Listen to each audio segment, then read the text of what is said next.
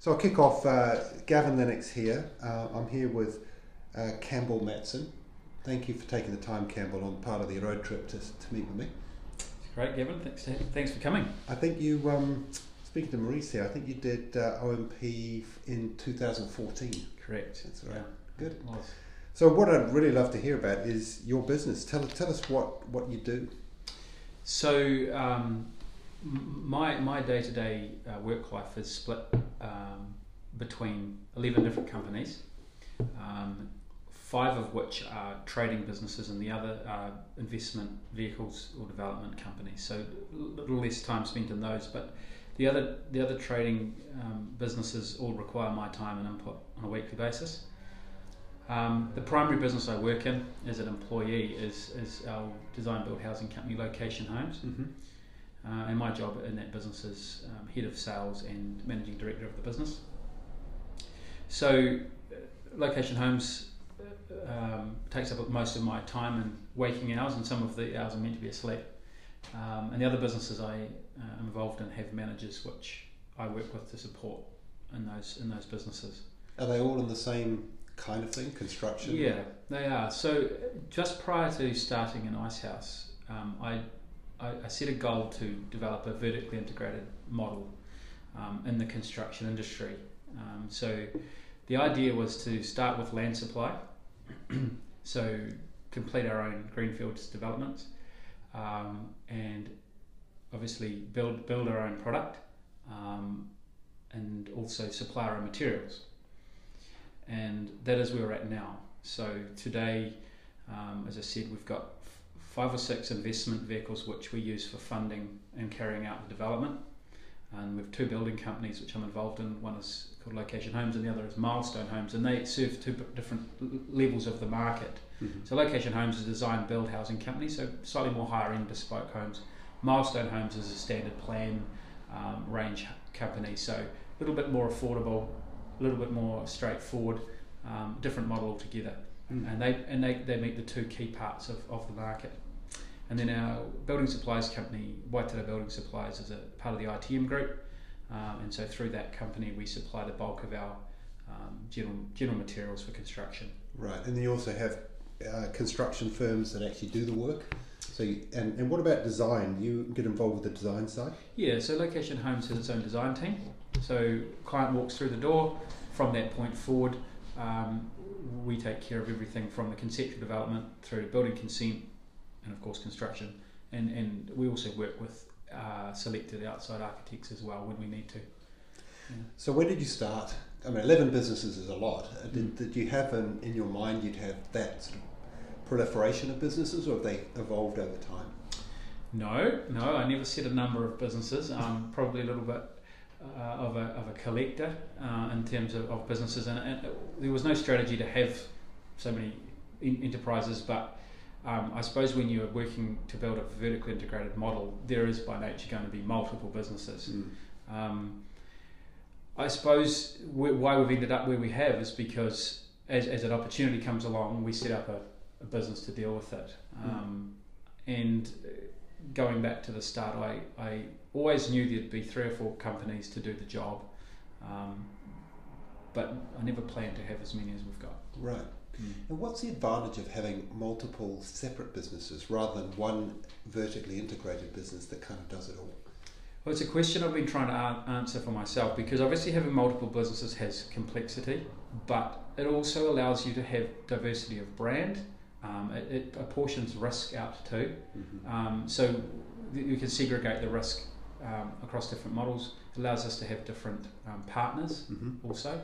Um, but ultimately, it brings diversity and the ability to act in different ways where we need to within that chain. Mm. Mm. And when did you start? 2006 was. Okay. I, I, left my um, role managing a building company in 2005. Um, prior to that, I studied at Massey University, got into construction on accident. Um, managed a building company for a while, realised I liked it, bought into a timber and hardware business, simultaneously started our first construction company, mm. 2006. Uh, so that was the start of all this. Well, give us a sense of the scale of the businesses. You've talked about the number of businesses. I mean, mm. how maybe I don't know what metric you use, whether it be revenue or number of employees or, or number of homes built, or what do you kind of we use all of those metrics within each business to determine, you know, forecast and, and what success looks like. Um, but in terms of number of employees, so directly all those businesses right now would employ um, around about 40, um, 40 to 45 people, and then on top of that, another 25 contractors, mm-hmm. um, roundabout. Yep. Uh, that, that number. That number. Um, and, and collectively, the revenue of, of the businesses um, excluding the development um, companies, um, would be in the vicinity of um, 20 to 25 million. Right, mm. that's great. Mm. And that um, that kind of is the um, I wouldn't say the sweet spot, but where many of the owner manager programs on their journey are after after doing the owner manager program. Mm. So you you started the owner manager program some eight years after you initiated on this journey. Uh, how did you first hear about about the program, yeah, if I, you can remember? I was wondering. I, I, I, I think I initially heard about it through some some marketing, mm-hmm. um, and I looked into it and felt that the timing wasn't right and it wasn't for me at the time. Uh, and then along the the way, I met uh, actually well, it, it, was a relative of mine um, who was going through the uh. OMP. Um, he was nearing the end, I think and I mentioned it to him, and he endorsed it strongly.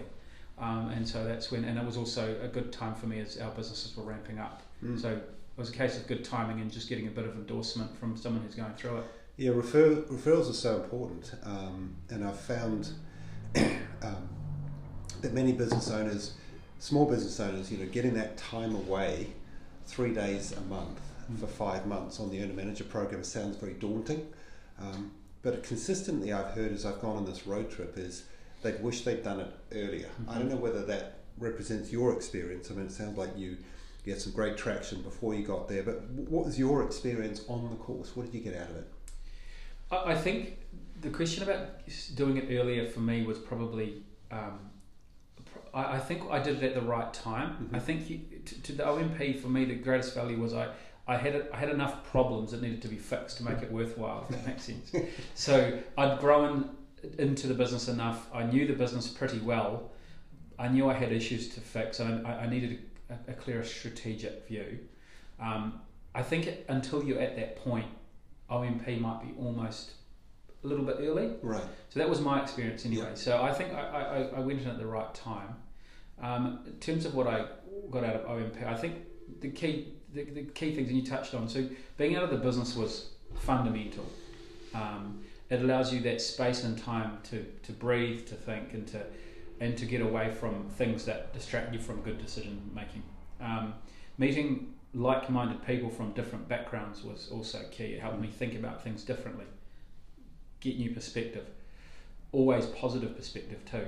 Um, and of course, the people that you uh, are sitting and listening to in, in some of the um, in some of the sessions, they just come from such a um, intelligent and ex- deep experience background that you are learning things that you'll never be exposed to in a normal day-to-day situation mm. from people who know what they're talking about. Mm. Mm. That's really. Have you kept in touch with your cohort? Have I yeah. have. Um, naturally, you, you, sort of t- you, you, get in touch with people, certain people more than others. But there's a, there's a core of five or six people that I am in contact with several times a year. Um, we've met since then um, on three or four occasions for weekends away or, or, or dinners or whatever, and it's great. And uh, sharing those experiences and reflecting back and, and having that common bond going forward, we're now sharing in experiences that, that are happening in the world around us mm. and, and bouncing you know, uh, our ideas around and, and, and views on things. Mm. How was COVID for you? Um, was it a positive thing? Was it a, a negative thing? Um, and, and where do you see, you know, it's not over yet. I mean, mm. how do you see the, the next year or so? yeah, a lot in there. Um, COVID for me was was a an opportunity to reflect and to redirect, basically. Um, obviously, dealing with multiple businesses, I went from doing nine hour days to 16 hour days. Um, so we were, within a week, we were building contingency plans, budgets, um, putting finance in place if we need, in case we needed it for all the businesses. Um, I was directly involved with every single staff member within the different businesses. So um, sometimes daily, but at least weekly, direct communication. So very busy communicating, um, allaying fears, Mm. communicating what my plan was for the business, and then within two weeks of lockdown, we were we were looking towards how do we restart the business as quick as possible. How do we get the taps turned back on? Mm. Um, also worked at the national level with uh, master builders and um, from a sort of back to work kind of strategy. So there was being engaged in that helped me to see further ahead than perhaps others might have.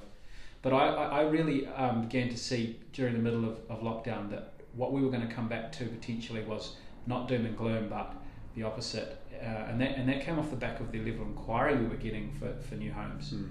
I also looked at the fundamental drivers. We were interest rates were going down. We had a net shortage of housing still, and we and we had a, an over an over demand was was high.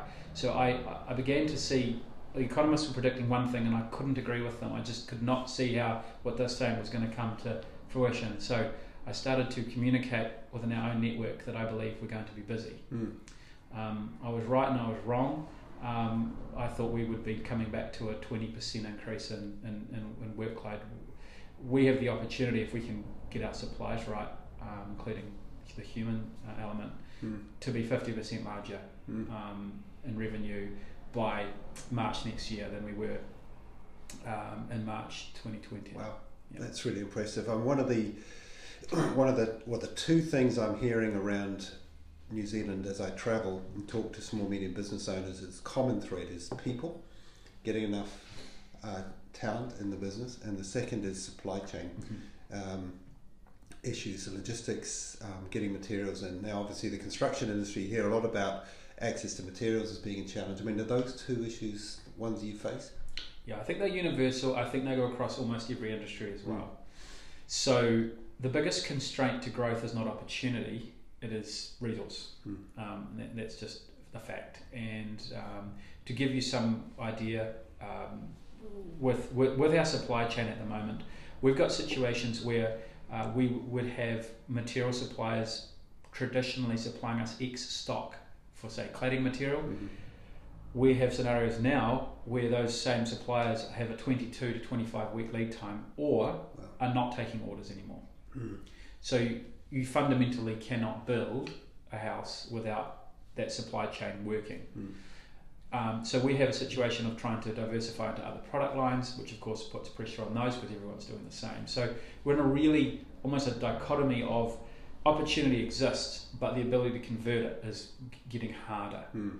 And then the people element. Um, over the years, in fact, prior to doing OMP, I had grown our business substantially uh, with the wrong people, and I paid for that dearly.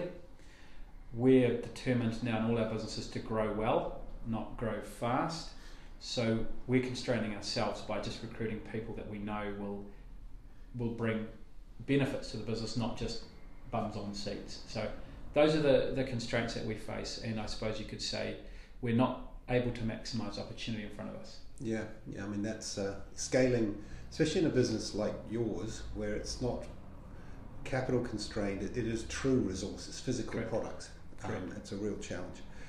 If I could just ask you, because the people that listen to this, these podcasts typically would be owner managers like you or people considering.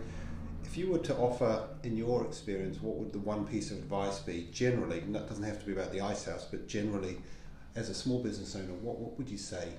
It's hard to distill that stuff down sometimes. Yeah, it it is. um, do good planning, so do your due diligence. Uh, make a decision and go for it. And, and I think if I could summarize that into into one little line would be progress over perfection. Mm. Um, plan well, but but get on with it. Mm. Yeah. Yeah. Yeah, sometimes um, making a decision is, is the best decision. You know, Correct. Um, just just getting on. Yeah, good. Well, Campbell, thank you very much for your time, and I look forward to seeing your offices here. I've just arrived in New Plymouth. Um, thanks again. No worries. Cheers.